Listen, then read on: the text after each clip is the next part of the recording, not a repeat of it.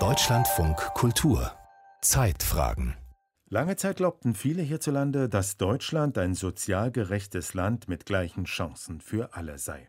Doch spätestens die Corona-Pandemie hat gezeigt, wie groß die soziale Kluft ist. Zu Hause bleiben zu müssen, das fühlt sich in einem Einfamilienhaus oder großen Apartment anders an als in einer beengten Hochhauswohnung. Auch erfolgreich am Online-Unterricht teilzunehmen, ist vielen Schülern nicht vergönnt.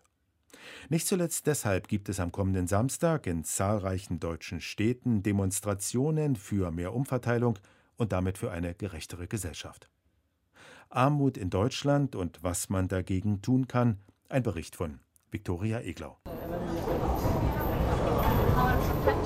Berlin-Prenzlauer Berg. Zwischen gut besuchten Cafés befindet sich der Kiezladen Zusammenhalt.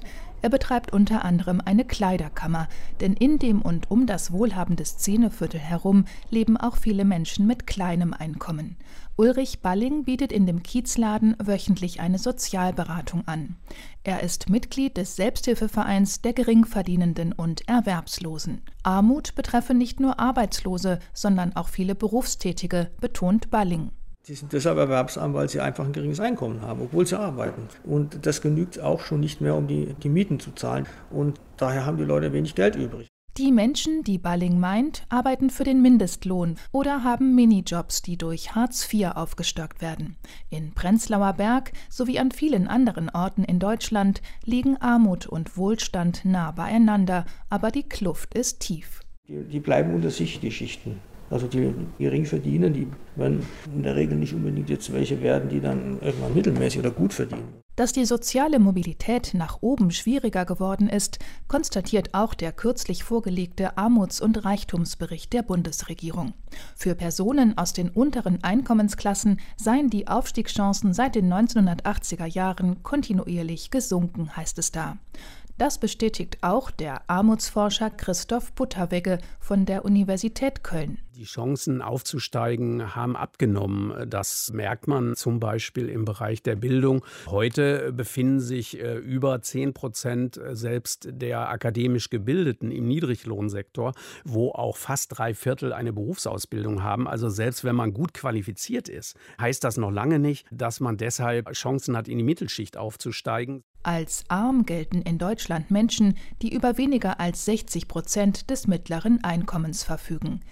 16 Prozent der Bevölkerung, mehr als 13 Millionen Menschen, waren 2019 in dieser Lage. Und wir müssen davon ausgehen, dass sich natürlich in dem Pandemiejahr 2020 nochmal die Armut deutlich erhöht hat. Das heißt, wir haben einen traurigen Rekordwert an Armut seit der Wiedervereinigung. Sagt Ulrich Schneider, der Hauptgeschäftsführer des Deutschen Paritätischen Wohlfahrtsverbands. Besonders betroffen Kinder. Jedes fünfte Kind in der reichen Industrienation Deutschland ist von Armut betroffen. Das heißt im Klartext, sie leben in armen Familien. Und das sind dann halt auch meist die Familien von alleinerziehenden Frauen vor allen Dingen.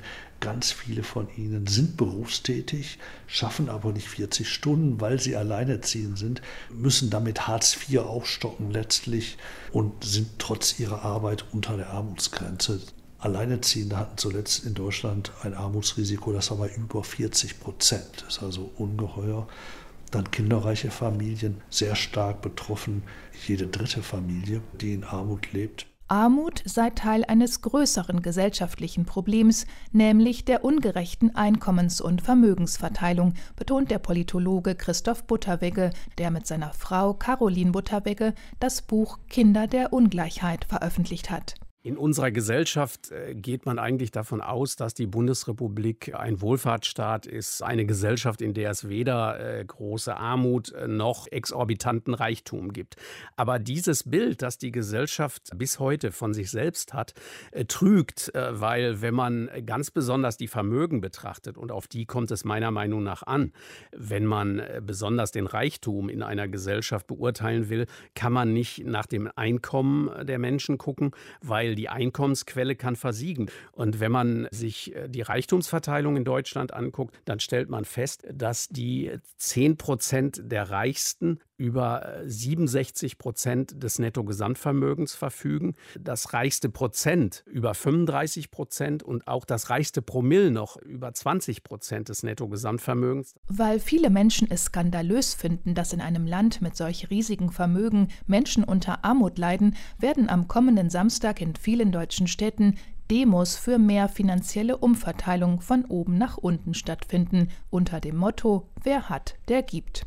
Ein Appell an die Politik, dem Thema soziale Gerechtigkeit, das im Wahlkampf bisher kaum debattiert worden ist, Priorität einzuräumen. Armutsforscher Butterwegge hält höhere Steuern für Vermögende, Spitzenverdiener und Großerben, wie sie das Aktionsbündnis fordert, für dringend notwendig. Ich vermag nicht einzusehen, warum man in Deutschland einen ganzen Konzern erben kann, ohne einen einzigen Cent betriebliche Erbschaftssteuer zahlen zu müssen, sondern da würde ich mir wünschen, genauso wie bei der Wiedererhebung der Vermögensteuer oder der Anhebung des Spitzensteuersatzes, dass der Staat mehr Steuereinnahmen auf diese Art und Weise äh, akquiriert und damit dann Armut wirksam bekämpft, die Schulen, das Bildungssystem verbessert, die Chancen von äh, Kindern aus sozial benachteiligten Familien Familien verbessert. Um die Armut von Erwerbstätigen zu bekämpfen, fordert Butterwegge einen deutlich höheren Mindestlohn und, so wie auch einige Parteien es vorschlagen, eine Reform des umstrittenen Hartz-IV-Systems.